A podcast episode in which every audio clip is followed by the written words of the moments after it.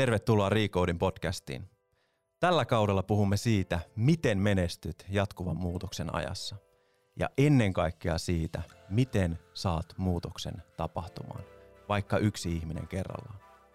Minun nimeni on Heikki Lehtola ja podcastin vieraita jututtaa Auli Pakkaleen. Tämän jakson vieraamme on Mikko Kemiläinen, mies, joka toi resilienssin käsitteen Suomeen. Mikko on kolmen lapsen isä, poliisin mies, kadettiupseeri ja johdon headhunter, joka taistelee ikärasismia vastaan. Mikko perusti Resilience Factory-yrityksen yhdessä Ville Karkiaisen kanssa. Työurallaan hän on ehtinyt moneen. Kymmenen vuotta puolustusvoimissa, kymmenen vuotta johtotehtävissä liike-elämässä ja kymmenen vuotta johtamisen ja työyhteisöjen kehittäjänä. Mikko nauttii käsillä tekemisestä, rakentamisesta, laskettelusta ja luonnosta. Ihan mahtavaa saada sinut tänne vieraaksi, Mikko. Tervetuloa. Ihan huikeeta olla paikalla. Kiitos Auli.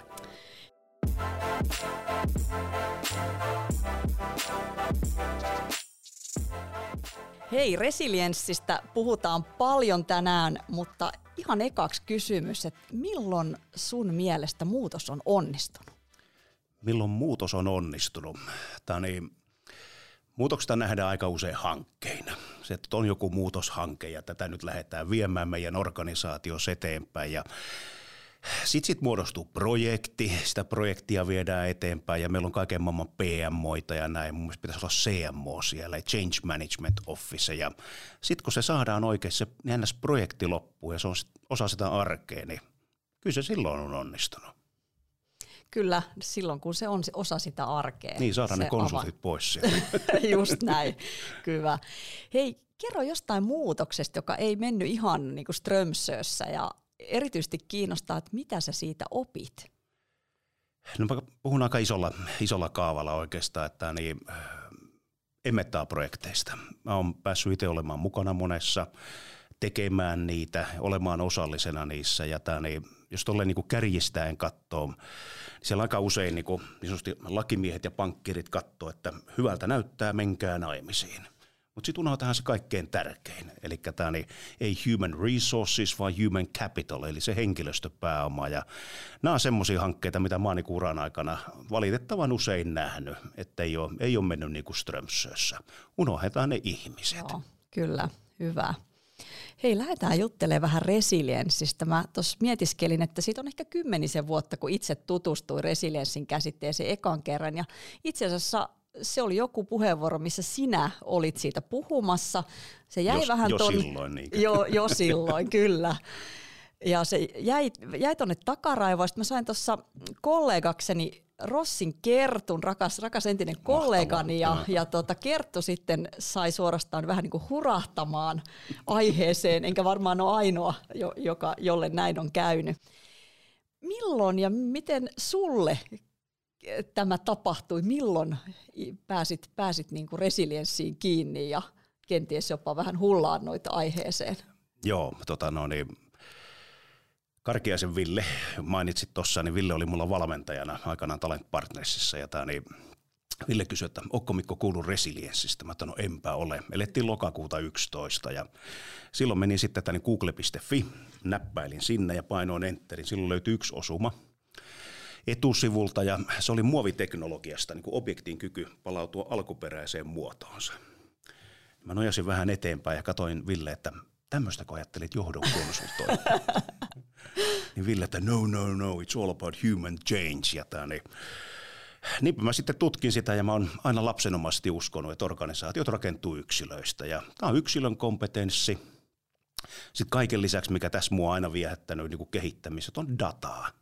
Tämä on maailman laajin tietokanta yksilöstä ja yksilön resilienssistä siis, niin tämä on normitettu tietokanta. Niin se sai mut hurahtamaan. Kyllä, muuta ei sitten tarvittu ei kuin vähän muoviteknologiaa ja, niin, ja, ja dataa. Joo. No hei, nyt tosiaan tässä sanoit lokakuu 11, me eletään nyt lokakuuta 21 ja, ja tässä on tosiaan se kymmenisen vuotta ja aika monessa yrityksessä, organisaatiossa on resilienssi alkanut uida sinne kielen käyttöön. Mm. Mutta nyt varmasti sitten, tai välillä kuulee, että sitä käytetään vähän monessakin yhteydessä, mutta miten sä niin oikein rautalankakerän kanssa vääntäisit, että mikä se, mitä se resilienssi on? No palataan historiassa vähän taaksepäin ja mennään sinne lokakuuhun 11 ja tämä niin, vaikka konsultti on itse mun on aina ärsyttänyt tämmöiset vierasperäiset konsulttijargon sanat ja mä soittelin silloin Helsingin yliopiston kielikeskukseen ja kysyin, että mikä tämä on, mikä tämä vastine on ja ei löytynyt mitään, niin ajattelen sitten Lempi TV-elokuvani Forest Campin kautta, että niin let's call this thing resilienssi. Ja tämä niin, outo nimi, outo nimi, mutta niin, niinpä se vaan kansakunnan huulille tuli, että taisi olla 17, niin tuli nyky-Suomen sanakirjaan. Että kyllä me jonkunnäköinen muutos, muutos on saatu aikaan. Niin, joo. joo, ja jos se on nyky-Suomen sanakirjassa, niin silloinhan se on kyllä tota, niin. vakiinnuttanut todellakin paikkaansa se Mutta sitten pitää niinku ymmärtää, että mitä, mitä se resilienssi tarkoittaa. ja, sitä, ja niinku vaikea sana. Ja tää, niin, mä oon lähtenyt aina siitä, että ehkä enemmän niinku yrityskohtaisesti, yksilökohtaisesti, niin määritellään mitä se on. Ja mä oon itse lyhyesti määritellyt sen silleen kansankielen, että se on kyky ponnahtaa, tulee muutosta, turbulenssia, niin ei pelkästään takaisin, vaan myös eteenpäin. Että opitaan niistä NS-haasteista ja vastoinkäymistä, mitä on. Joo, Joo mä tykkään kyllä tuosta ponnahtamisesta, että, niin. että semmoinen, ja mitä, mitä nopeammin ponnahtaa niin kuin jollain tavalla takas ja eteenpäin siihen, että, että ollaan semmoisessa tuottavassa, niin. hyvässä moodissa, niin se on tietenkin aina, aina parempi. Ehkä, ehkä jos tuota niin omasta ensimmäisestä kymmenestä vuodesta ottaa taustaa, niin ei jäädä myöskään tulee makaamaan niin sanotusti. Kyllä, joo. No sitten on niitä, että jaha, taas yksi ismi tässä, että kyllähän näitä nyt on nähty ja, ja tota, mitä sä sanoisit heille, jotka sanoo, että tässä on nyt jälleen, jälleen yksi tämmöinen turhake suorastaan? Niin, mäkin on kaiken maailman ismejä vastaan, ismejä vastaan kaiken kaikkiaan, mutta että niin, muista on semmoinen tuote, käsite muutoksen johtamissa ja oikeastaan jos palaa siihen, että tämä, niin, miksi mä itse tähän rakastuin, oli, oli se, että niin, Lontoon kelit make sense. Silloin siellä tani, niin, samassa dekissä, minkä säkin oot käynyt, sulle valmentanut niitä, niin siellä on yksi, yksi tani kalvo, jossa pyydetään niin kuin niitä osallistujia määrittelemään, että millainen on semmoinen tyyppi, joka ponnahtaa niin kuin muutoksessa takaisin. Niin aika usein fasilitoin sen flappitaululle.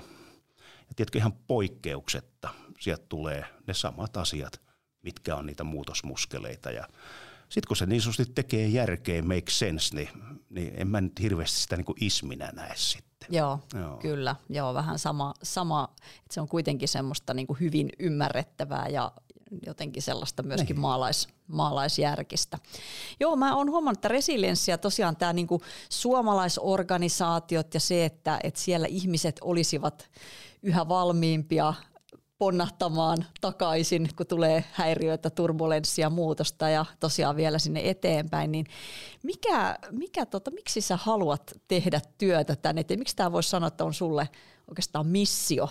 Niin, kyllä, joo voisi sanoa jopa, että semmoinen sydämen, sydämen asia. Ja tämä, niin, teille siellä päässä aika monelle tuttu kompetenssijäävuori ja tämä niin, pinnan päällä näkyy meistä käyttäytyminen ja pinnan alla tapahtuu paljon. Ja mä uskon McClellandin motiiviteoriaa, jossa on kolme päädriveria ja on ehkä semmoinen lapsenomainen halu auttaa ollut aina ihmisiä. Ja tämä, niin, se näkyy varmaan mun valmennustyössä, se näkyy siinä ympärillä olevien ihmisten kanssa ja se on ollut, ollut semmoinen ehkä semmoinen palava, palava lähde tähän hommaan, että haluaa auttaa mm. ihmisiä.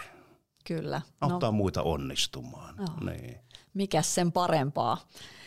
Hei, mä usein itse kuulen, että että joo, että tämä, mä en ole nyt kovin resilientti tai toi nyt on niin resilientti ja, ja tota, varsinkin nämä, jotka, jotka sit viittaa, että no nämä nyt ei ole kovin resilienttejä, ihan kun sille asialle ei voisi tehdä mitään.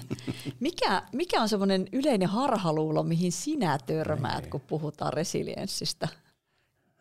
No joo, mä varmaan toikin on, että jotkut ajattelee, että eihän tälle pysty tekemään mitään. Silloin mä suosittelen, että niin mä luin varmaan, siitä on joku kymmenen, varmaan kymmenen vuotta aikaa ainakin, niin Carol Dweckia – ja hän puhuu mindsetistä, eli siitä, että miten me ajatellaan asioista ja ollaanko niinku sillä fixed mindset, että näin tämä homma on, ei tästä niinku oikein mitään tule, vaan onko semmoinen growth mindset ja tätä mä pidän niinku aika paljon ohjurina myös sitten valmennuksissa, että niin mä haastan ihmiset, että ajattele pikkusen toisin.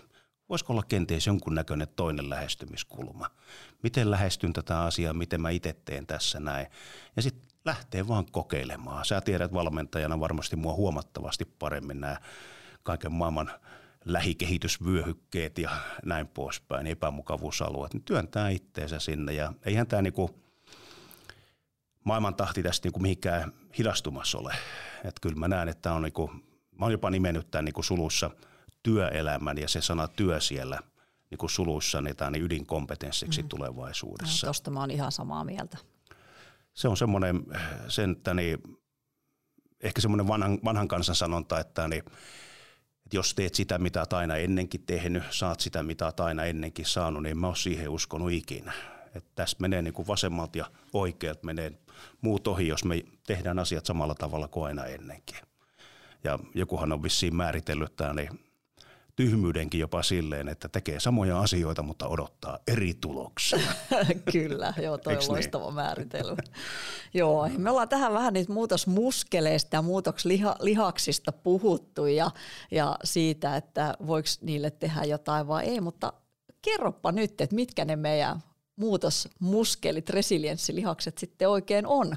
Pystytään sitten alkaa vähän juttelemaan siitä, että no miten niitä sitten voisi niinku reenata, treenata, reenata. reenata. No salilla pitää käydä, joo, eikä niin? Joo. No katsotaan iso kuvaa, iso kuvaa niitä, niin resilienssi on neljä rakennuspalikkaa, siellä on rauhoittuminen tavallaan, että kun se tilanne iskee, tai on se sitten joku haaste tai vastoinkäyminen. Että vähän niin kuin vetää syvää henkeä ja miettii muutaman kerran laskee kymmeneen.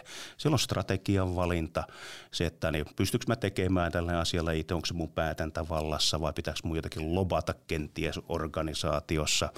Sitten siellä on ne muutosmuskelit. Ja tämä niin kerron kohta niistä lisää. Ja sitten viimeisenä sitten tavallaan se, että hyvin paljon pyöritään sen energian ympärillä, että tämä, niin meillä on fyysistä, henkistä, mentaalista energiaa ja se on kaikki nippuja tätä pitää pystyä niin kuin täydentämään. Mutta sitten ne varsinaiset muutosmuskelit, niin tämä on niin seitsemän kappaletta.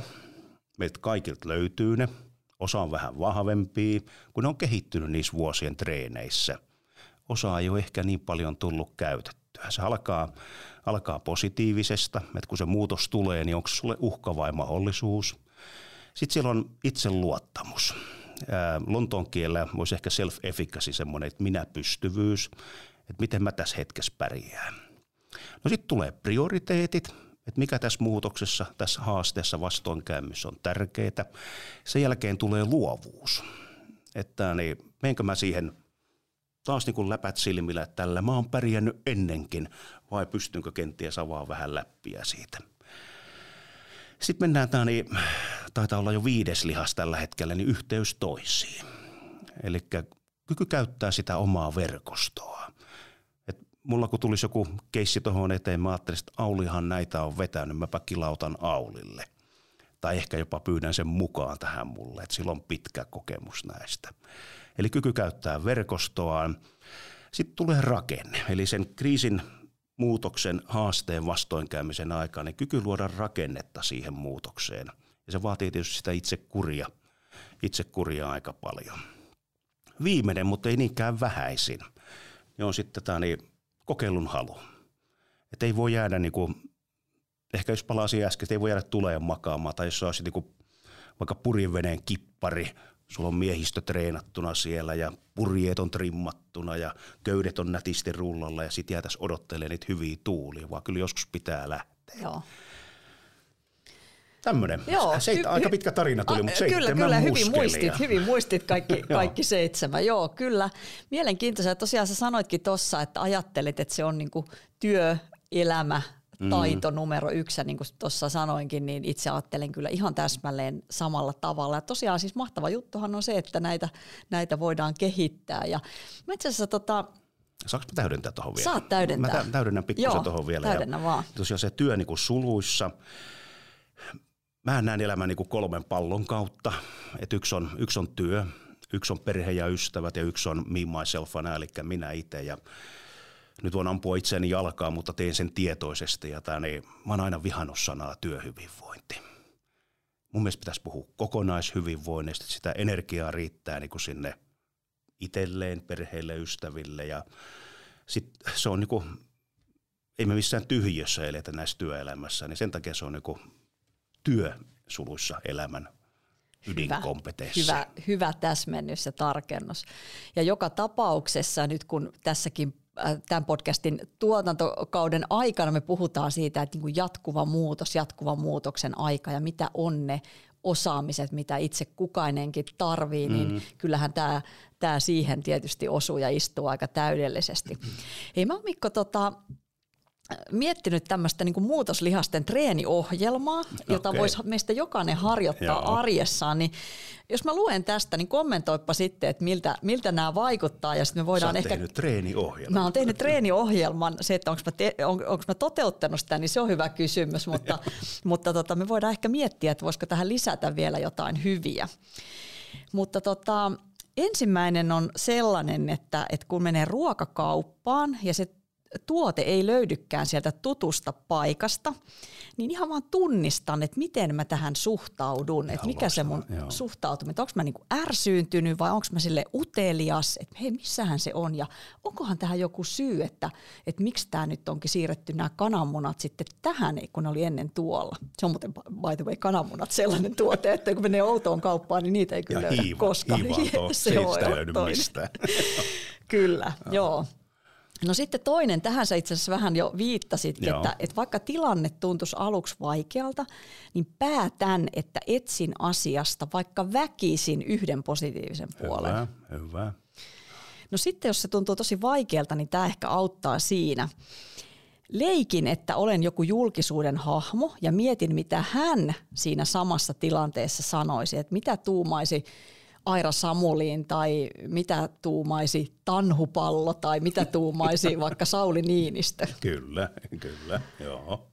Ja, ja sitten tota, yhtenä, tätä on nyt viimeinen tässä listalla, sen sijaan, että varmaan moni meistä kuuntelee jotain suoratoistopalvelusta musiikkia, niin sen sijaan, että mä kuuntelen aina sitä tuttua artistia tai sitä omaa soittolistaa, niin mä tartunkin sen suoratoistopalvelun ehdotuksiin siitä, Joo, että se mitä, se, se, mitä se mulle Joo. tarjoaa. Miltä se kuulostaa ja onko sulla jotain hyviä vinkkejä? No sähän, sähän kuvasit oikeastaan niin ihan järjestää noita muutosmuskeleita tuossa Sauli. Ja tämä niin, se, että nyt palaan pikkusen taaksepäin, taaksepäin tuossa tossa ja noihin tilanteisiin, niin, tämä, niin kun uskon dataan, dataan niin, tämä, niin kun tekee resilienssikysely, niin saat dataa itsestäsi. Ja mä en ole niin sanotusti puunhalailuvalmennuksiin koskaan uskonut, että pitää olla jotakin solidia, mihinkä perustaa. Ja sitten pystyy tunnistamaan ne gapit sieltä ja nyt tärkeintähän on tulla tässä, kun saa sen datan itselleen, tulla tietoiseksi. Sitten kun on tietoinen siitä, miten toimii, niin se edesauttaa kaikissa noissa sun tilanteissa. Luovuus tuli heti siinä ensimmäisessä, että ei jumpe, nyt sitä ei olekaan sitä maustetta tässä näin, miten mä voisin tälleen, ja ne kananmunat, mitä vaihtoehtoja tähän löytyy, voisiko kenties ottaa yhteyttä toisiin, eikö niin, että kysyä, että mihin te olette ne piilottanut. Kyllä. Ihan, ihan, sähän luettelit siis resilienssimuskeleita Kyllä, tossa. kyllä. No miten sitten yrityksessä et, tai siellä, siellä organisaatioelämässä, jos nyt tätä, tätä puhutaan, että ollaan siellä niin kuin työelämän ja, ja työ, oman työorganisaation muutoksen melskeessä, niin mikä voisi olla sitten joku semmoinen sieltä organisaatio maailmasta joku semmoinen hyvä treenikohta? No kyllä se varmaan me ehkä jouduttiin kaikki käymään sitä lävitte tässä tämän pandemian aikana. Ja se oli, se oli ihan, se tuli taas niin kuin täysin tilaamatta ja näin poispäin. Ja että miten me niin kuin organisaationa saatiin se, saatiin se homma handlattua ja se tuli pakotettuna. Vaati kyllä varmaan jokaiselta kaiken näköisiä resilienssimuskeleita. Että pystyi sopeuttaa sitä omaa toimintaa, omaa käyttäytymistä, toimintamalleja, prosesseja, prosesseja siihen arkeen. Ja tämä, niin kyllä mä niinku, se rehellistä on aika huolissaan on ollut suomalaista työelämästä ja siitä jaksamisesta ihmisten kanssa ja että jos jollain tavalla pystyisi auttaa, niin olisi, mä, mä, mä näen vaan lapsenomaisesti näen tässä mahdollisuuden mahdollisuuden auttaa ihmisiä, että miten jatkossa sopeutuu mm. sitten. Kyllä, joo, kyllähän tämä varmaan vahvisti tämä aika nimenomaan moniakin muskeleita, Kyllä mutta myös, sitten tietysti joo. oli varmasti tilanteita, että sitten on vähän ajautunut jollain tavalla sinne vähän väärälle niin, kierteelle. Niin. Hei mä tiedän Mikko, että sulla on vahva resilienssiprofiili. Sä oot itse kertonut pitää, pitää siitä. paikkansa. Mutta onko tota, onko sulla jakaa jotain esimerkkejä, että mitä sä näet, että millaiset asiat siihen on vaikuttanut? Jos me uskotaan siihen, että, että siihen voi itse vaikuttaa ja kun siihen voi itse Joo. vaikuttaa, niin millaiset asiat siihen on sun mielestä vaikuttanut? Hirveän, hirveän hyvä kysymys. Kysymys tämä, niin, tästähän on ihan tekninen manuaali, minkä sinäkin olet varmasti lukenut sata sivua ja tämä niin tutkimustaustaa siellä ja Siellähän ensinnäkin resilienssikyselyähän ei pitäisi tehdä alle, alle 15-vuotiaille, että siellä ei ole ehkä elämä niin koulinut vielä siinä vaiheessa. Totta kai mukana voi olla semmoisia, jotka on joutunut elämään alkoholisesti perheessä tai joutunut sitä kautta sopeutumaan, mutta niin, kun ajatellaan niin kuin organisaatioissa sitä elämää, tai no mä pelaan kahta kautta, kahta kautta sitä, että kun mä juttelen resilienssistä organisaatioiden kanssa, että milloin olisi niin oikea hetki, hetki esitellä tämmöinen tämmöinen palvelu tai tämmöinen tuote. Ja mä näen sen enempi, niin kun me autetaan myös niitä, annetaan lahja meidän työntekijöille, niin, niin ei ole semmoista kultaista kiveä tai kristallipalloa, punaista viivaa, mitä pitäisi seurata, että onko se silloin, kun on kaikki tasasta, silloin, kun on vaikka joku muutoshanke alkamassa tai missä vaiheessa on, niin ei ole, ei ole, ei ole semmoista ohjenuoraa, en mä pysty semmoista antamaan.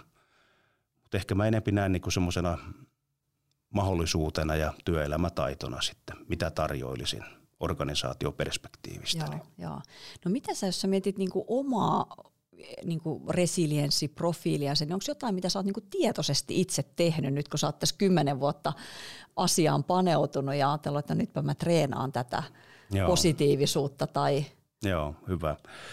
Ähm, muutaman kerran on maininnut, että tärkeintä on tulla tietoiseksi ja äh, mähän on siis lontoon kielellä change geek, mä rakastan muutosta – ja tämä, niin mulle kun muutos tulee, niin mä niin sanotusti revin paidan auki ja tuonti paljastui, ei sillä oikeasti ole mitään tatuointia, mutta niin, mä menin niin rintakaarella sinne. Mun suurin löydös oli se, että mä tajusin katsoa taaksepäin. Että seuraaks mua kukaan? Ja sitten siellä on niitä, jotka ei välttämättä ole niin vahvoja siinä resilienssissä. Mun lihakset ei ole keskit, kasvanut vuosien varrella ja nyt semmoista, jos tavallaan optimiprofiilia haetaan, niin mulle taas he, jotka ovat olleet vähän matalammalla, ovat olleet niitä järjenääniä, jotka on kyseenalaista. Oletko nyt Mikko ihan varma, että tonne kannattaa mennä? Kannattiko se paita nyt repiä? Kannattiko se paita oikeasti repiä siinä? Niin. Ja tämä niin, että jos jotakin haetaan niin kuin semmoista ideaaliprofiilia, niin se on, se on tasapaino. Et silloin sulla olisi mahdollisimman monta muskelia käytettävissä, vähän niin kuin johtamisen kehittämisessä – että sulla on työkalupakki. Jos sulla on siellä vain yksi työkalu, olkoon se nyt vaikka vasara, niin silloinhan kaikki asiat ja ihmiset niin Kyllä, joo, tai että lähde, lähdet tuonne juoksentelemaan ja huomaat, että joku iso lihas ei toimi, niin kyllä se niin aika nopeasti joku toinen paikka alkaa brakata, kun on, on epätasapainoa, niin siinä mielessä näissä ja tällä, tällä, tällä rungolla ei ainakaan maratoneja lähetellä. no, kato, ei sitä, ei sitä kuule tiedä. No, miten tota, jos mietitään niin näitä resilienssiprofiileja, niin onko siinä onko tutkittu ja, ja onko siitä tietoa, että otetaan vaikka johtajarooleissa mm-hmm. toimivat ja sitten keskimäärin, sanoit, että 100 000 profiilia on tietokannassa, niin siellä tietysti löytyy niitä taustamuuttujia varmasti henkilöiden Joo. Tota, työrooleista, niin onko niissä eroja? Mä oon näitä valmentanut siis tuhansia, tuhansia ja tämä, niin, kyllä se vaan niin on, että jokainen on yksilö. Jokainen on yksilö ja tämä, niin, mä oon nähnyt asiantuntijarooleissa aivan valtavan vahvoja resilienssiprofiileja. Mä oon nähnyt johtajaprofiileissa hyvinkin matalalla olevia, jotka tykkää enempi siitä, että tehdään niin kuin ennenkin. Ja miss, ei niissä kummassakaan ole mitään väärää.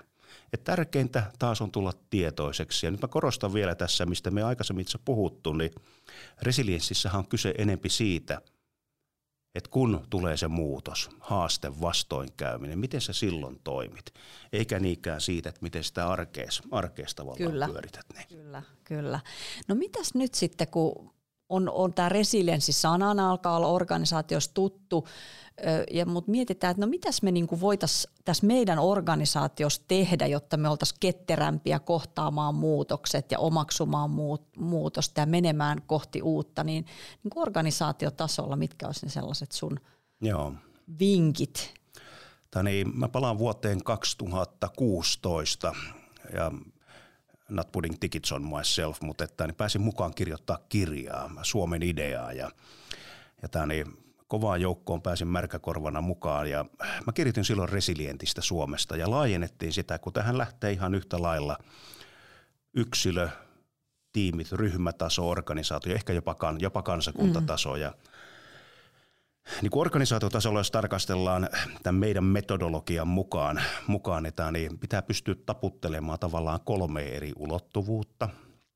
Johtamisen, pitää tukea resilienttiä käyttäytymistä, sen kulttuurin, eli mä oon määritellyt kulttuuriin lyhyesti tapa, miten me toimitaan, kun pomot ei ole paikalla – niin sen pitää tukea tänne resilienttiä käyttäytymistä. Ja sitten konteksti. Ja konteksti on visio, missio, strategia. Niin, että kyllä niin kuin aika montaa osa-aluetta pitää taputella. Ja niin kuin mä vedän kulttuurimuutoshankkeita paljon, niin sieltä ylhäältähän se alkaa. Että jos me se tuki saadaan sieltä, niin sitten kaikki on mahdollista.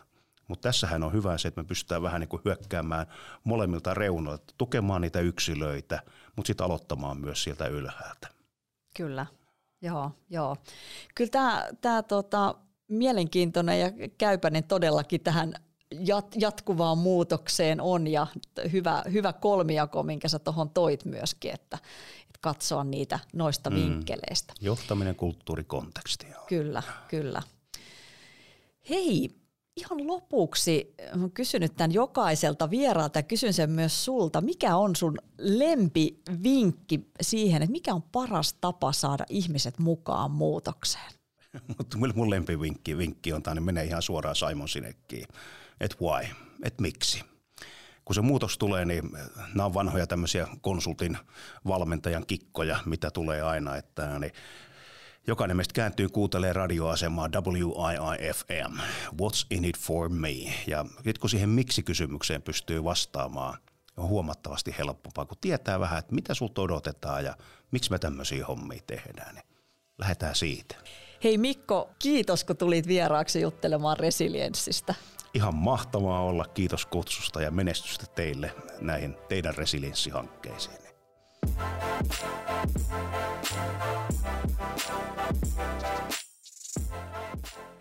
Seuraavassa jaksossa aiheena, mitä jokaisen esihenkilön roolissa tai muussa johtamisroolissa toimivan henkilön tulisi osata, kun muutos on jatkuva. Seuraavaan kertaan. Moi moi!